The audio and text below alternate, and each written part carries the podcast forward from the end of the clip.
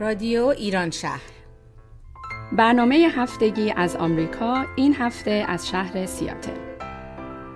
برنامه 423 یک شنبه 31 تیر ماه 1397 برابر با 22 ژوئیه 2018 اول سلام و بعد سلام و سپس سلام. با هر نفس ارادت و با هر نفس سلام. فرقی نمی کند که کجایی است لهجت. اترک سلام و کرخ سلام و عرس سلام.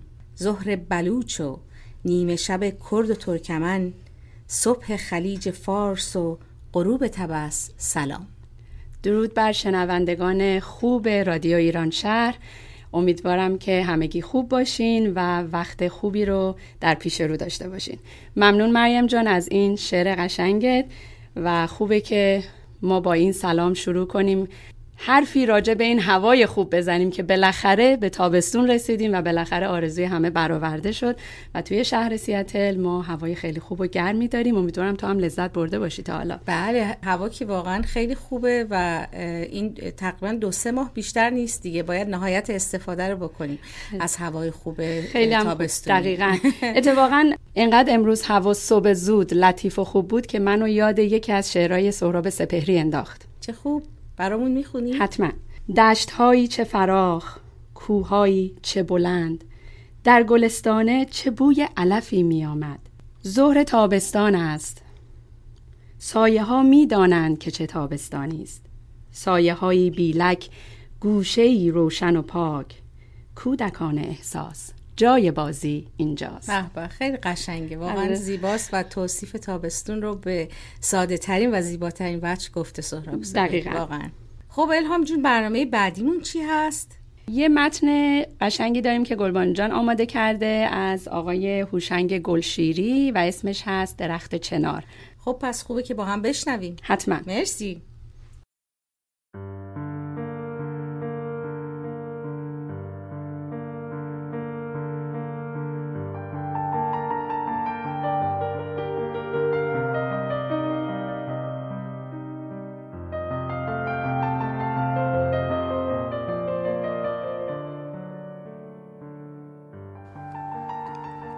اصری خسته و کوفته بعد از کلاس از دانشگاه زدم بیرون. از سوز و سرمایه زمستون تقریبا داشتم یخ می زدم. رفتم دم باجه روزنامه فروشی وقت کشی کنم تا اتوبوسم بیاد. همونطور که چشمام بین تیترای رنگی مجله ها دو دو می‌زد جلوی یکیشون متوقف شدم. با همشون فرق داشت. یه نیرو و حرارت گرمی از اون جلد کاهی با تیتر اخرایی منو مجذوب خودش کرد. دست بردم برش داشتم و اینطوری بود که با مجله کارنامه آشنا شدم.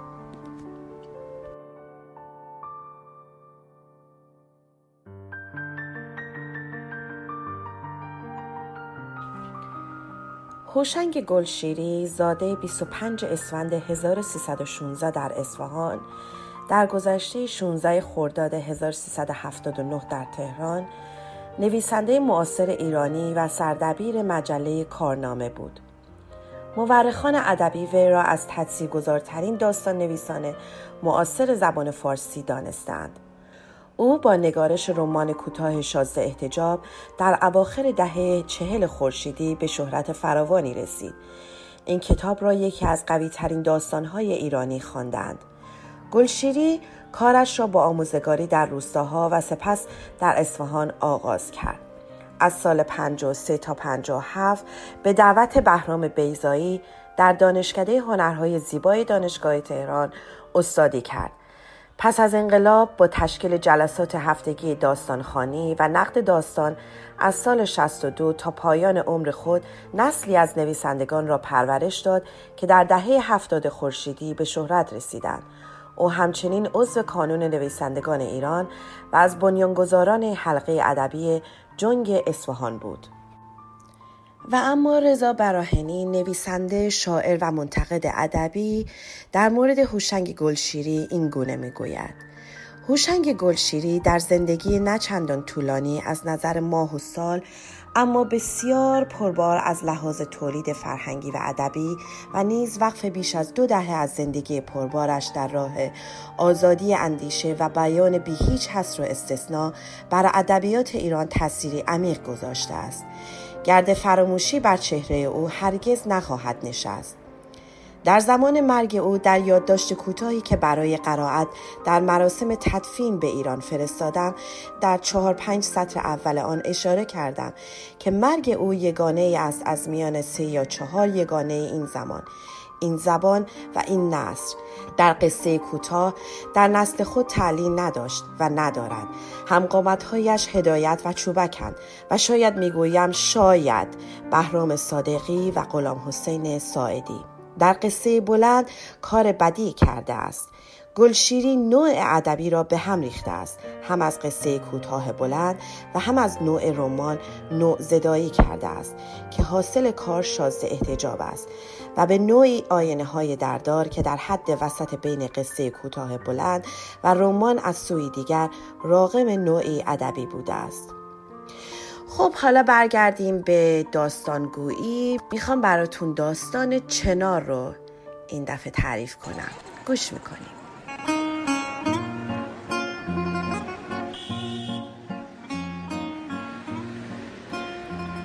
نزدیکی های غروب بود که مردی از یکی از شناهای خیابان بالا می‌رفت. دو دستش را به آرامی به گره های درخت بند می‌کرد و پاهایش را دور چنار چنبره می‌زد و از تنه خشک و پوسیده چنار بالا میخزید. پشت خشتک او دو بسته ناهمرنگ دهن کجی می‌کردن و تهیه لگ کفشش هم پاره بود. مردم که به مغازه نگاه می‌کردند برگشتند و بالا رفتن مرد رو تماشا کردند. زن جوانی که بازوهای بلورینش رو بیرون انداخته بود دست پسر کوچک و توپل مپلش رو گرفت و به تماشای مرد که داشت از چنار بالا و بالاتر می‌رفت پرداخت. جوان قد بلندی با دو انگشت دست راستش گره کراواتش را شل و سفت کرد. بعد به مرد خیره شد. آنگاه برگشت نگاهش رو روی بازو سینه زن جوان لغزاند. سوراخ‌های آسمان با چند تکه ابر سفید و چک وصل پینه شده بود و نور زردنگ خورشید نصف تنه چنار را روشن می‌کرد. مرد که کلاشاپو بر سرش بود با تعجب پرسید برای چی بالا میره؟ مرد خپله و شکم که پروی دست راستش ایستاده بود زیر لب غر زد. نمی‌دونم شاید دیوونه است. جوانک گفت نه دیوونه نیست شاید می‌خواد خودکشی کنه. مرد قد بلند چاقی که موهای جلوی سرش ریخته بود با اعتراض گفت چطور؟ کسی که خودکشی می‌کنه دیوونه نیست؟ پس میفرمایید عاقله؟ پاسبانی از میان مردم سر در آورد و با صدای دماغیش پرسید چه خبره؟ اما مردم هیچی نگفتن فقط بالا رو نگاه می‌کردن مرد تازه از سایه رد شده بود آفتاب داشت روی کت و شلوار خاکستریش میلغزید. پاسبان که از بالای درخت رفتن مرد آن هم در روز روشن عصبانی شده بود باتومش رو محکم توی مشتش فشور داد زد. آها یابو بیا پایین اون بالا چی کار داری؟ مردی که تازه خودش را میان جمعیت جابجا می‌کرد ریز خندید. پاسبان برگشت و زل زل به اون نگاه کرد و دستش رو روی باتومش لغزان و دوباره چشمایی ریزش برگشت رو روی سر مردم. سر خورد بعد قور زد. چه خبره؟ مگه نور حلوا قسمت می‌کنن؟ آنگاه چند نفر رو هل هیل داد و برگشت مرد را که بالای چنا رسیده بود نگاه کرد. با دو انگشت دست راستش نوک سیبیلش را که روی لبه بالایش سنگین می‌کرد تاب داد و ساکت ایستاد. زن جنده پوشی که بچه زردنبو به کولش بود توی جمعیت ولو شد. دستش را جلوی یکی دراز کرد و گفت آقا ده شاهی اما وقتی دید همه بالا رو نگاه می‌کنن اون هم نگاه توخالش رو روی درخت لغزان مف بچهش مثل دوتا کرم سفید تا روی لب پایینش لغزیده بود. زن چادر به سری که دو تا بچه قد نیم قد دنبالش میدویدن از اون طرف خیابان به این طرف دوید. وقتی مرد را بالای چنار دید گفت وای خدا مرگم بده اون بالا چی کار داره؟ جوان مردم الان میفته هیچی از جوابی نداد. فقط زن گدا دستش رو جلوی مرد عینکی که با مجد داشت مرد رو بالای چنار میپایید دراز کرد و گفت آقا دهشایی بچهش با چشمان ریز و سیاه مردم را میپایید و با نوک زبان مفش را میلیسید دستای کثیف و زردش را که استخوانی و لاغر بودن تکان می‌داد. چند تاروی موی سیخ از زیر لچک سفید و چکش بیرون زده بود و روی صورتش ولو شده بود. زن گدا چادر نمازش رو روی سرش جابجا کرد. چادر قد چرکتابی که موهایش رو پنهان می‌کرد با سنجاق زیر گلویش محکم شده بود. مرد عینکی به آرامی گفت خوبه یکی بره بالا بگیرتش تا خودشو ننداخته پایین. جوانک گفت نمیشه. تا وقتی که یکی به اونجا برسه اون خودشو توی خیابون انداخته. بعد به زن گدا که جلوش سیخ شده بود گفت پلو خورد ندارم چی ماشینا یکی یکی تو خیابون ردیف می شدن. از سواری جلویی دختر جوانی سرش رو بیرون آورده بود و مرد را که داشت بالای چنار تکان می‌خورد میپایید مرد شکم گنده که کراوات پهنی زیر یقه سفیدش آویزان بود از سواری پایین آمد و به جمعیت نزدیک شد. چند پاسبان از راه رسیدند و در میان مردم ولو شدند. پاسبان ها مردم را متفرق کردند اما مردم عقب و جلو رفتند و دوباره جمع شدند. مرد چاق کراواتی از پاسبان سیبیلو پرسید چه خبره؟ اون مردی که بالای چنار چیکار داره؟ پاسبان با ترس و پاشنه پایش رو محکم به هم کوبید و سلام داد. بعد زیر لب گفت جناب سرهنگ می‌خواد خودکشی کنه. مردم نگاهشان را اول به پاسبان سیبیلو و بعد به مرد چاق خوشپوش دوختن آن وقت دوباره سرگرم تماشای مرد شدن که از بالای درخت خم شده بود. از پشت جمعیت صدای روزنامه فروشی در فضا پخش شد. فوقلاده امروز قد دو زن فاحشه به دست یک جوان فوقلاده به قرآن. بعد از اندک زمانی صدای روزنامه فروش برید. از روی سر جمعیت سرک کشیدم. دیدم اتومبیل سواری رفته و خیابان تقریبا خلوت شده است. ولی پیاده روی وسط از جمعیت پیاده و دوچرخه سوار سیاه شده بود و صدای پچپچشان به این طرف می رسید. خسته شدم. چند دفعه پا به پا کردم و آخر به زحمت از میان جمعیت بیرون رفتم. چند دختر پشت سر جمعیت ایستاده بودند یکی از آنها خیلی قشنگ بود و خال سیاهی بالای لبش داشت. برگشتم و بالا رو نگاه کردم. دیدم مرد پشتش را به خیابان کرده و این طرف مغازه ها را نگاه می‌کرد. خسته و گیش تمام خیابان را پیمودم. وقتی برگشتم دیدم جمعیت کمتر شده اما مرد هنوز نوک درخت نشسته بود. همون نزدیکی ها یک بلیت سینما خریدم و میان مردم گم شدم.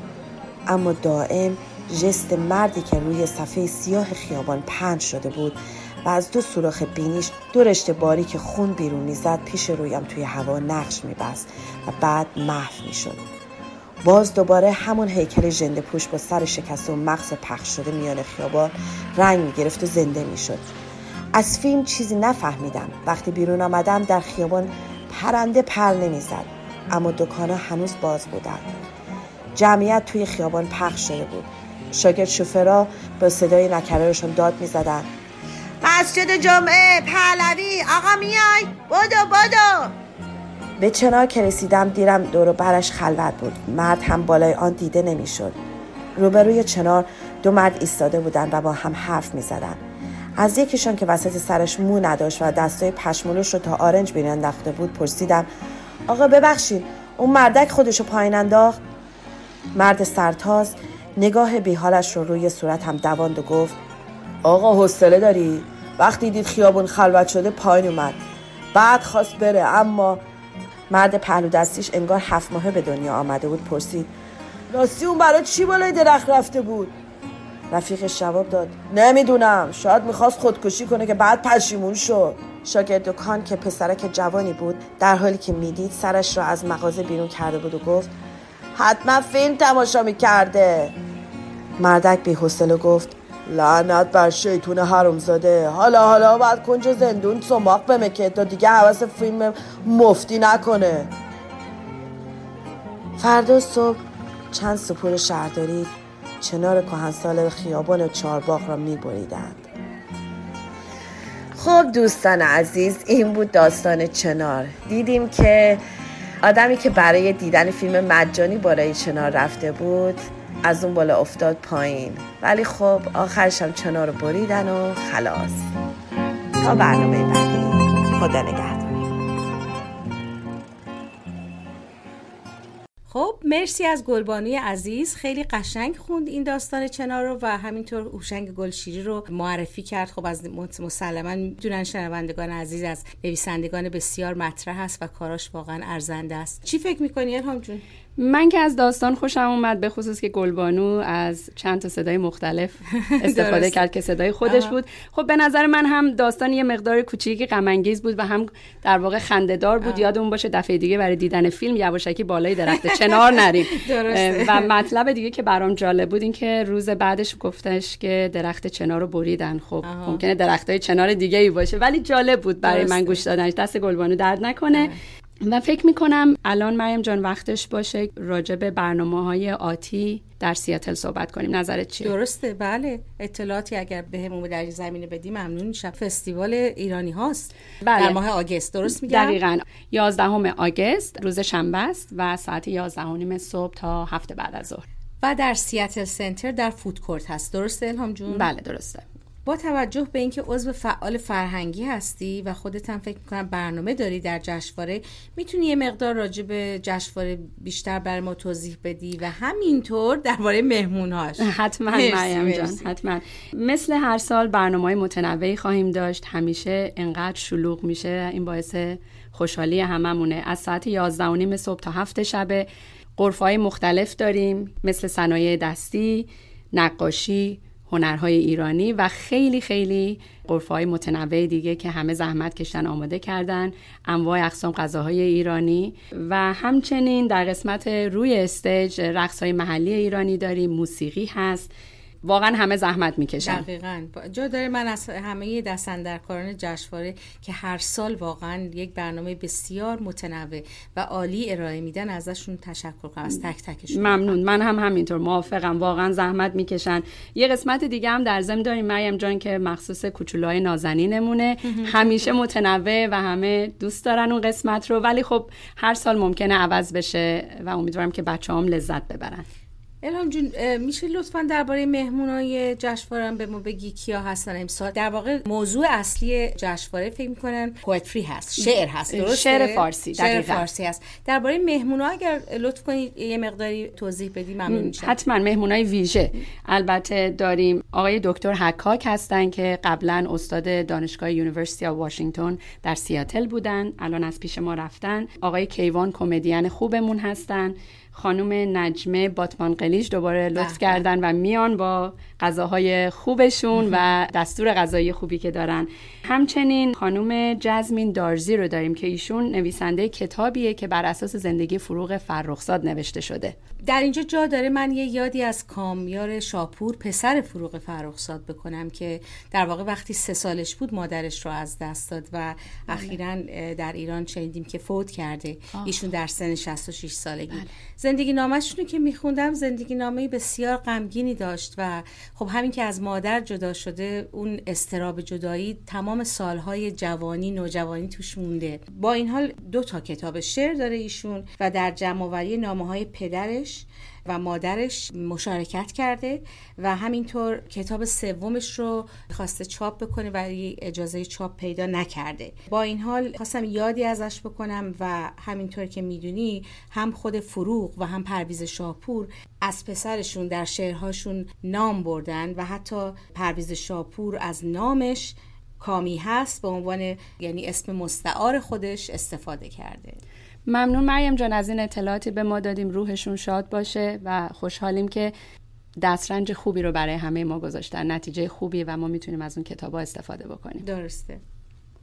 در ضمن همینطور که الهام جون اشاره کرد یکی از مهمان های ویژه جشنواره آقای دکتر کریمی حکاک هستند و شینجان یه گپ دوستانه با ایشون داشته که الان این گپ رو میشنویم. خیلی هم خوب. دقیقا این گپ رو قبلا افشین با آقای دکتر کریمی حکاک داشت و این بخش دیگری از اون گپ هست که امیدوارم همه لذت ببرن.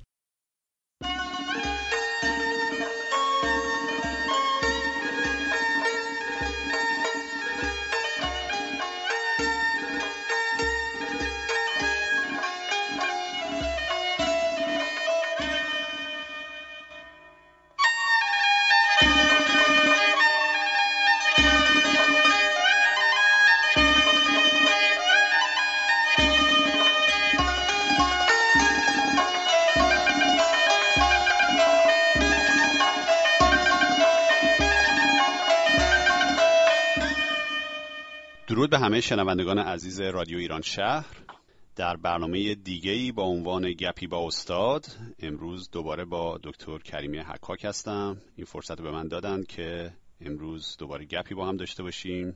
این بار موضوع صحبت ما شعر فارسی هست و بهانه این صحبت ما هم فستیوال ایرانیان سیاتل هست که در تاریخ 11 آگست 2018 در شهر سیاتل قرار برگزار بشه و آقای دکتر کریمی هم که آشنای همه شما هستند استاد زبان فارسی دانشگاه های واشنگتن، مریلند و UCLA در کالیفرنیا مهمان افتخاری ما هستند. خیلی لطف کردن که تشریف میارن در فستیوال و با ما بیشتر در مورد شعر فارسی صحبت خواهند کرد.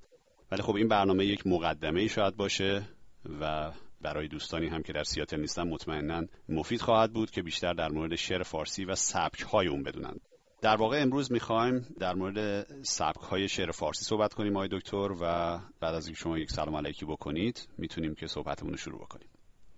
با کمال میل افشین جان یک دنیا از شما متشکرم و خوشحالم که به همت شما با شنوندگان رادیو ایران شهر هم کلام خواهم شد.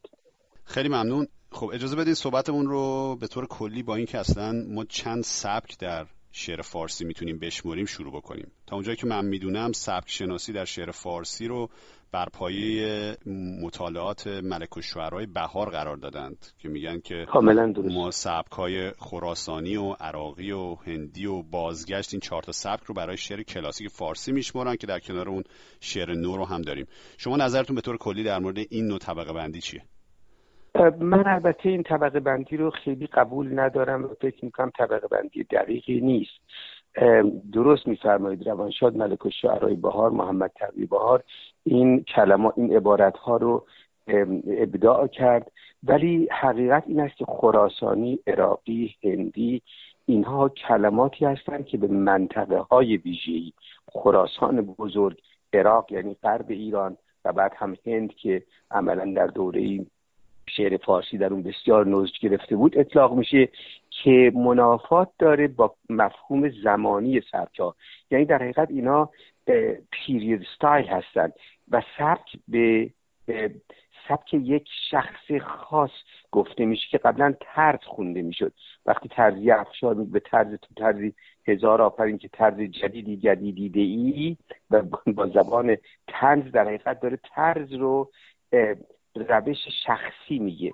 و میشه اگر تشبیه بکنیم مثلا سبک یک سبک زمانت زمانی رو میشه تبدیل کرد به سبکی که در دوران خاصی حاکم بوده. مثلا در دوره ای که ما فرض کنیم از رودکی شروع میشه و با صنایع تمام میشه سبکی داریم که بیشتر این جهانی است یا به گفته من آفاقی است نه چندان انفسی. معنیش نیست که انفس یعنی نفسانیات انسانی از درش قایده. ولی فرعی میشه در اینجا. در حالی که سبک شعر رودکی سبکی است که به آفاق نگاه می‌کنه به همین جهان نگاه می‌کنه. پوپک دیدم به حوالی سرخس. یا پیش از او این شاعر گمنامی که این بیت رو گفته که آهوی کوهی در دشت چگونه دبجا داره از به یک آهو نگاه می‌کنه. این گونه مشاهدات فلسفی بر اساس مشاهدات شخصی و حسی شاعر این رو من میگم آفاقی و دوره دیویست ساله از رودکی بگیم تا سنایی دوره شعر آفاقی فارسی است. بنابراین من فکر سبک خراسانی براش عبارت دقیقی نیست چون بعد از اون هم در خراسان همین سبک کم کم دچار در دستخوش تحول میشه. در حقیقت سبک ها مفاهیمی هستند که تکامل میرسونن. یعنی مثلا شعر رفته رفته و به تدریج نسل به نسل به اصل به اصل پیچیده تر میشه شعر فارسی و از همینجا ظرایف بیشتری رو پیدا می‌کنه. این است که من این تقسیم بندی روانشاد بهار در این حال خیلی رواج پیدا کرده. دیگه برای قرن 21 و روش های امروزی تحلیل شعر فارسی مناسب نمی‌دونم فکر کنم آفاقی انفسی و این انفسی خودش عملا به هم سبک عراقی هم سبک هندی گفته میشه. تا زمانی که مفهوم مدرن در اصل صفویه شروع میشه و در دوران قاجار به اوج خودش می‌رسه و کم کم شعر جدید رو به وجود میاره که از سوی می‌شود گفت قائم مقام مثلا تسهیل کننده زبان فارسی. یا یکی از تسهیل کنندگان سرآمد اونه و از سوی دیگری خب نیما میشه گفت انجام کاره و سرانجام یک کوشش صد ساله است که شعر رو به نام شعر نو به کرسی می نشانه این است که من فکر اگر آفاقی و انفسی رو بگذاریم و بپذیریم بیشتر به عوالم خود شعر اشاره داره تا به مناطق گسترش و سیطره سبت های دوره ای خاص. بله خیلی ممنون. توضیح خیلی جالبی دادید. البته من این رو هم بگم که تا اونجایی که من می‌دونم دلیلی که این رو به خراسانی و بعد به عراقی عنوانش رو گذاشتن این هستش که مهد شعر فارسی به نظر میاد که یک زمانی خراسان بوده تا قبل از اینکه مغول ها حمله کنند و نیشابور و خراسان و اونجا رو اصلا با خاک یکسان کنن رو قتل عام گسترده انجام بدن بعد از اون میگن که شعرا دیگه از اونجا کوچ کردند خیلی از اونها و مهد شعر فارسی دیگه شد اون چیزی که بهش میگن عراق عجم که مثلا منطقه بله. حالا اصفهان و شیراز و غرب ایران رو شامل میشه بله. و دیگه شعرهایی مثل حافظ و سعدی و اینها که البته به نظر میاد که انوری پیشتاز این سبک بوده. اول از همه در واقع اون این سبک جدید رو مطرح کرد ولی متوجه میشم اون چیزی که شما آفاقی هم فسی میگید در واقع نکته مهم همون محتوای شعر هست. حالا اینکه از کجا سروده شده.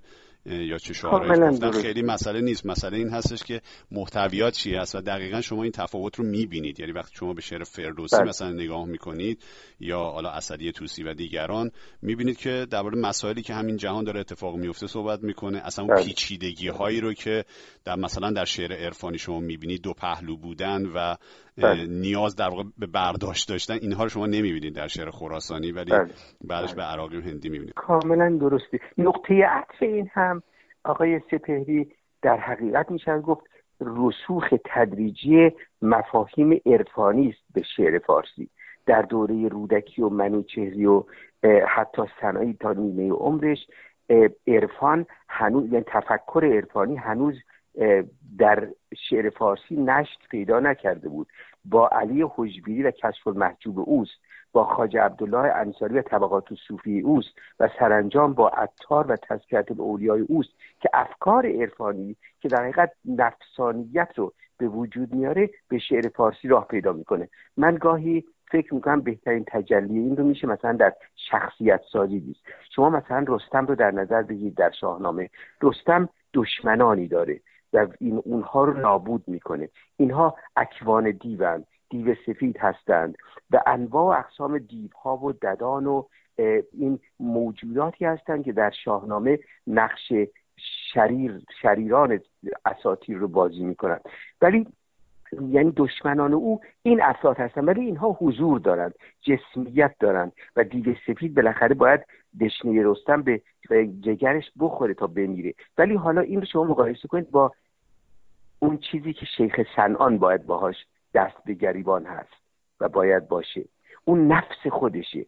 این دشمن آفاقی دشمن بیرونی که دشمن نفسانی انسان میشه و در حقیقت نفس رو بر اثر رسوخ تفکر عرفانی در دوره های مختلف در لایه های مختلف ترسیم می‌کنه که ما همه یک نفس حیوانی داریم و یک نفس انسانی داریم و یک نفس فرشته داریم و نفس لاهوتی داریم. اینها دیگه تفکر عرفانی است. و من این رو از می‌بینم که از آفاق به انفس برده میشه و در به دلیل همین رخنه افکار عرفانی اجویری انصاری خاج عبدالله انصاری هروی و عطار و دیگران شعر رو اصلا خب حالت نفسانیات بهش میده. یعنی عطار آدمی از سنایی بگیریم در دوره آخر زندگیش و عطار و مولوی اینها مقولات عرفانی براشون مهم که خودش حرکتی بسیار جالبی است در چون در برابر راستکیشی اسلامی مطرح میشه. راستکیشی بر اساس خدا تاسیس خدا رو به عنوان موجودی در ذهنش تصور می‌کرده انسان که پاداشگاهی داره و اون جنت به فردوس بهشت و شکنجگاهی داره به نام دوزخ که در اونجا عذاب می‌کشند آدمیان. این الگو رو الگوی عرفانی که در زبان فارسی بیش از زبان عربی جلوه داره تبدیل میشه به الگوی خدا دوستی یعنی انسان عاشق خداست. و خدا معشوق انسان است. و چون زبان فارسی به خصوص حالت جنسیت نداره در زمایر خودش یعنی ما هی و شی و ایت مثلا زبان انگلیسی داره نداریم در اونجا بنابراین به راحتی میشه خدا رو هم به همون صورتی توصیف کرد و با همون زبانی که انسان معشوق زمینیش رو توصیف می‌کنه. بنابراین شما برای شعر فارسی این مجال رو پیدا می‌کنید که نوعی تفسید پیدا کنه نوعی به عوالم کاملا آن جهانی و ماورای طبیعی بسازه. این اون چیزی که در حقیقت در اون سبک شناسی بهار مثلا به عنوان شعر عراقی مطرح میشه.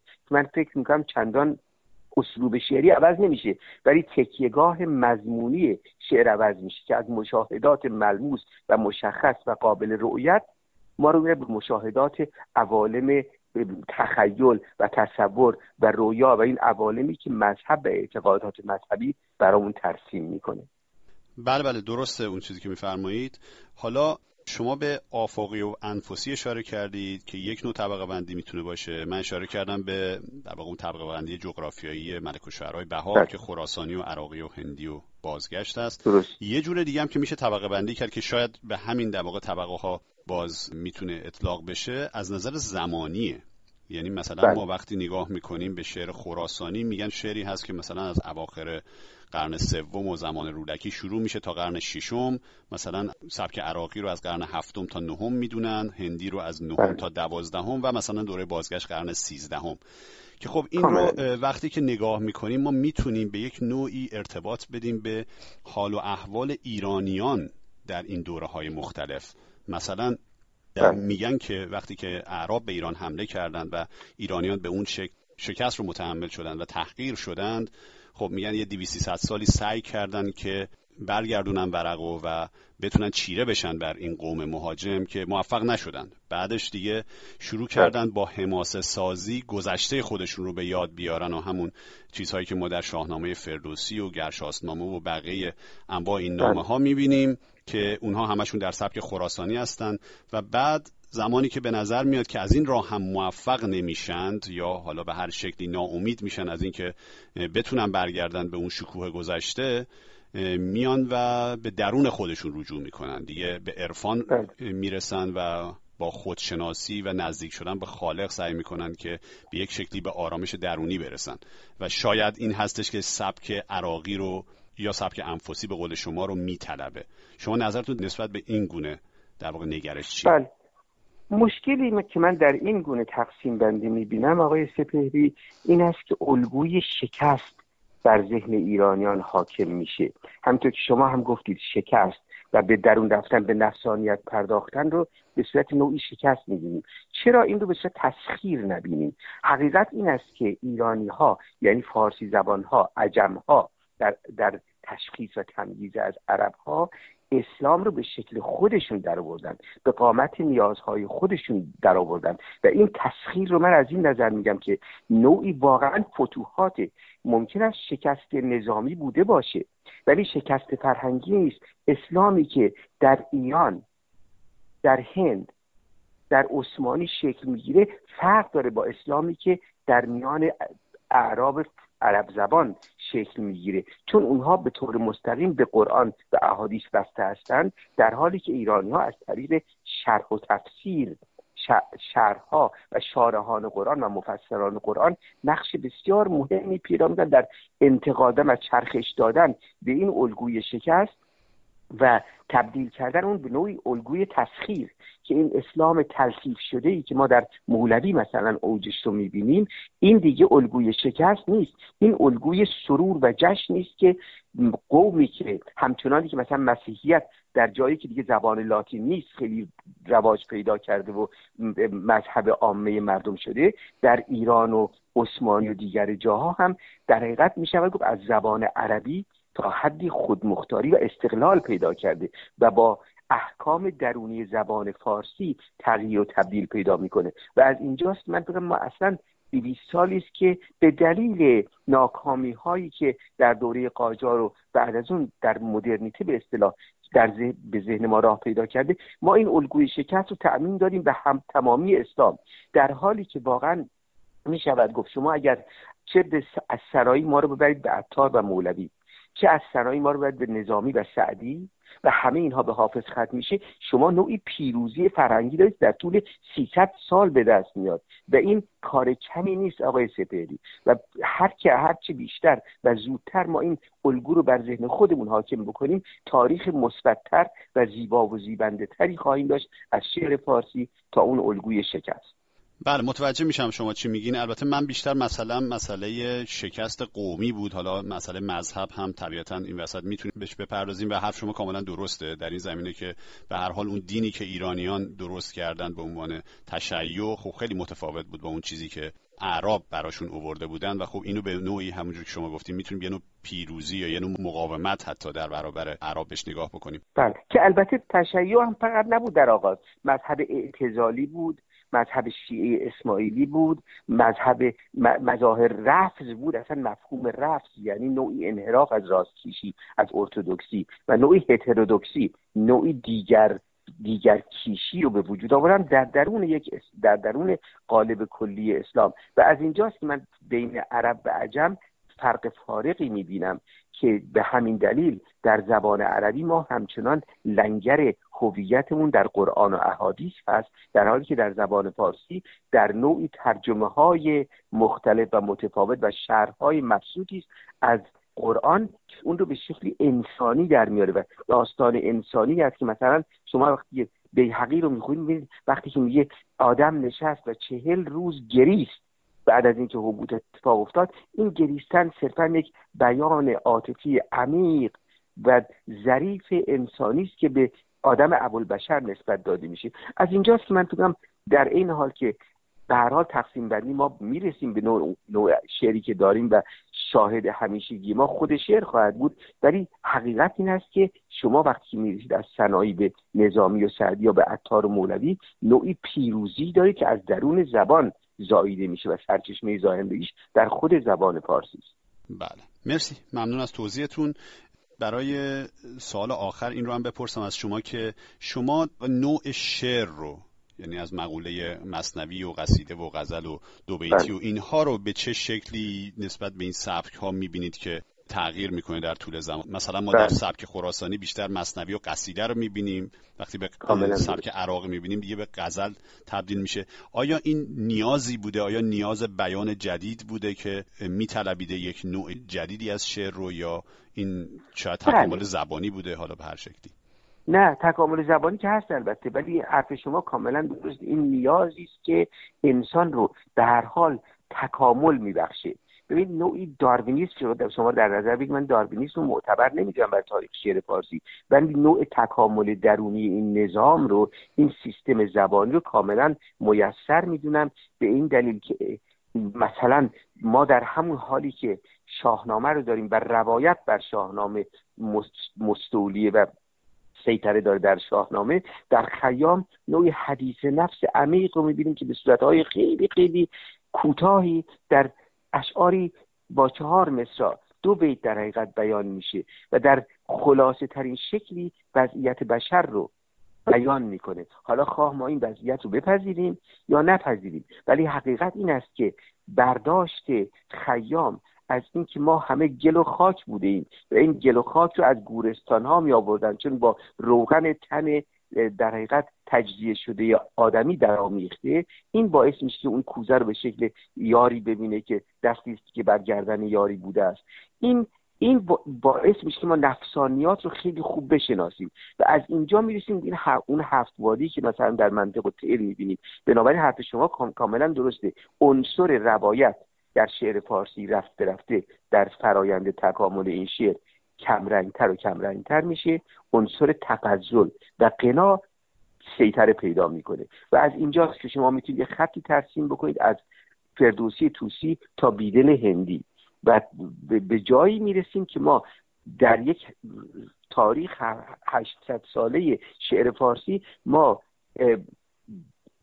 پیروز شدن تدریجی قالب نفسانی می‌بینیم بر قالب آفاقی که در شعر فارسی کاملا دیده میشه. البته تاریخ شعر عرفانی فارسی هم تاریخ خودش رو داره. ولی باز اون هم اگر صنایع رو مقایسه بکنید مثلا با بیدل که گفتم خیلی می‌بینید که تحول هست. نوعی تحول منفرد داریم. تحولی که در یک سیستم اتفاق میفته مثلا ماشین امروز دیگه ماشین صد سال پیش نیست. درسته؟ در این حال هر دوش ماشینه دیگه درشتی هم نیست. بنابراین ما می‌تونیم بگیم عرفان صنایی عرفان ابتدایی و عرفان بیدل که از مولوی می‌گیره عرفانی کاملا تکامل یافته. ولی در حقیقت تفکر عرفانی در شعر بیان میشه. تا دوره قاجات که دیگه پایتخت دوباره به تهران برمیگرده و ایران سیطره خودش رفته رفته بر زبان فارسی به منصه عمل میرسونه و از اونجاست که یک تحولی به سوی شکل گرفتن شکل گرفتن مدرنیتی ایجاد میشه که در حقیقت زبان فارسی رو از اساس عربی و اسلامی خودش برمیداره و به اساس زبانهای فرنگی فرانسه انگلیسی و روسی قرار میده که ما دیگه تحول و تجدد رو داریم در شعر فارسی. مرسی خیلی ممنون. من که خیلی استفاده کردم از صحبت های شما. البته یک بحث خیلی مفصلی هم هست در مورد شعر نو و انواع شعر نو که اون رو می‌گذاریم برای یک جلسه دیگه. خیلی ممنون از فرصتی که به ما دادید در این برنامه. مشتاق دیدارتون در فستیوال ایرانیان سیاتل در 11 آگست هستیم. مرسی آقای دکتر. متشکرم. که اونم به احتمام شما و دوستان سیاتل برگزار میشه و من خیلی خوشحالم که بخشی از اون خواهم بود. تشکر. مرسی. خدا حافظ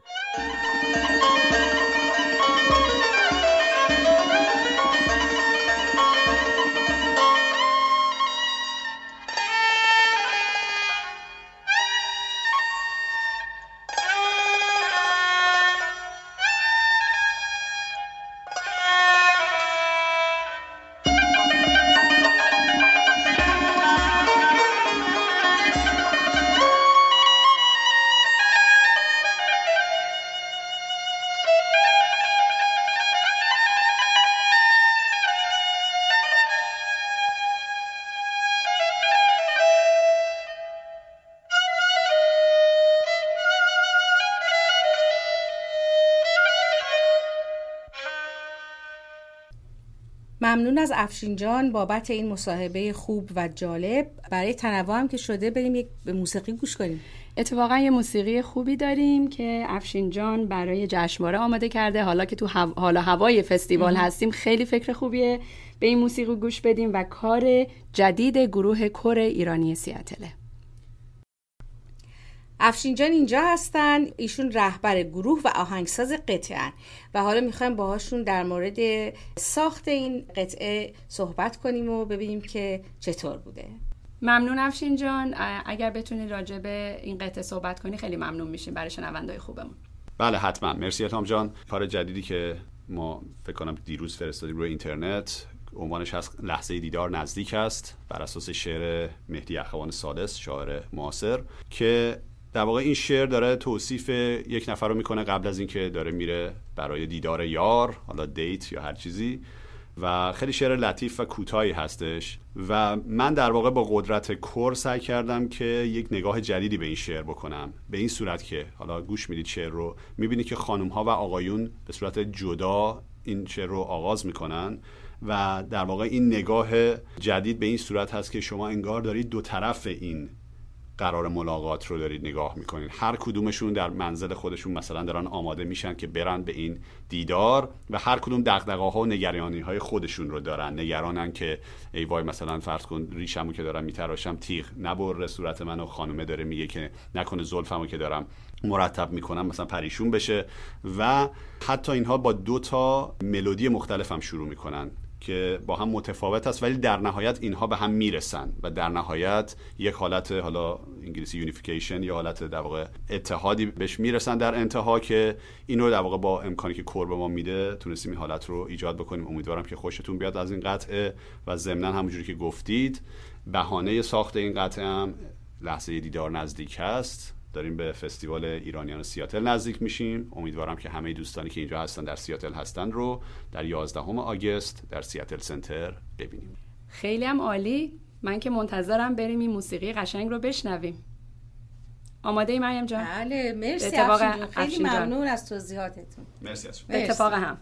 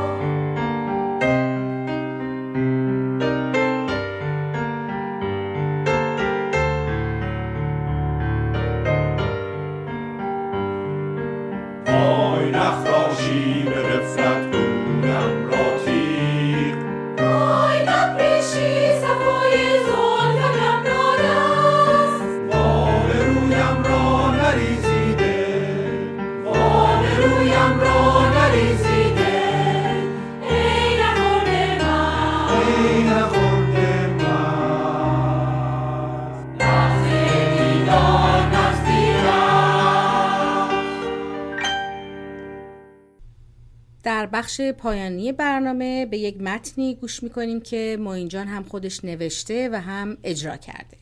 خیلی هم خوب. بریم که گوش بدیم.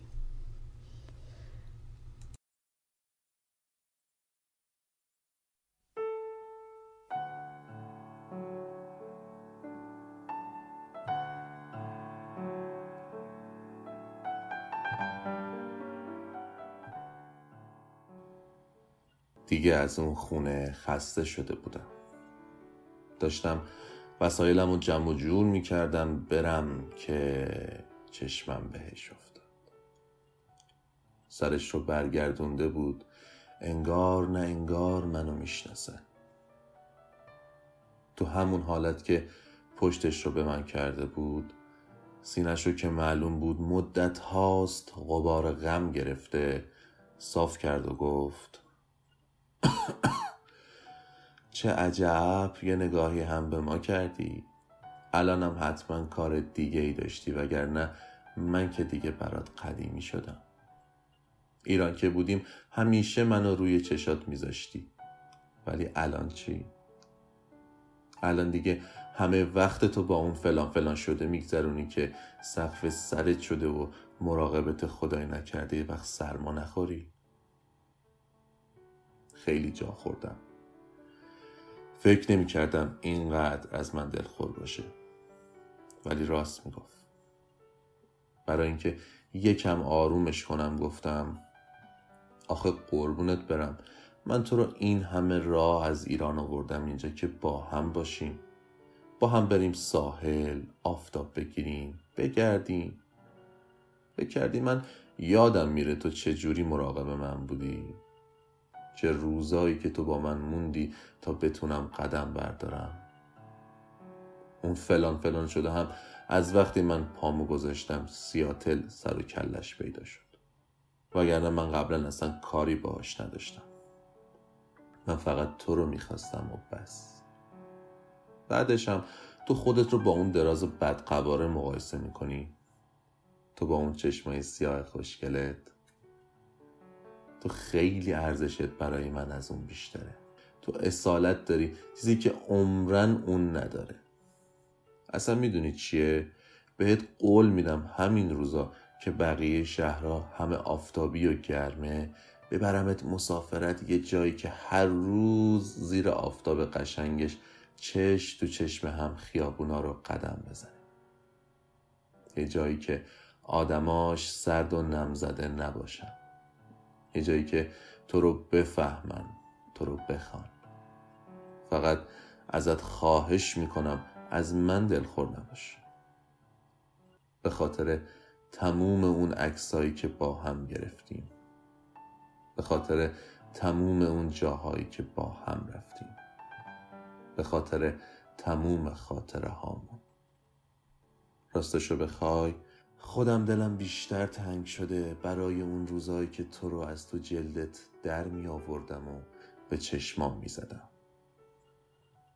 عینک آفتابی نازنینم. منو ببخش که تو رو با خودم برای هیچ آوردم اینجا تا یه گوش خاک بخوری و فراموش بشی. تو رو برای اینجا نساختم. منو ببخش که تو رو جای آوردم که نمی‌تونی خود نمایی کنی.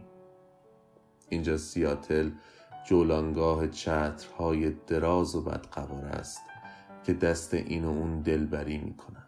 همین چترها هووی تو شدن و بین من و تو فاصله انداختن. اینجا همه با تو غریبن. آسمون اینجا همش غم داره. اشکشم که همیشه دم مشکشه. درسته. می‌دونم تو به اینجا تعلق نداری ولی تو تنها چیزی هستی که منو یاد گذشته های گرم و صمیمی میندازه. بمون. بمون قول میدم یه روز خورشید نبرا رو کنار می‌زنه و اون وقتی که دوباره تو رو روی چشمام می‌ذارم.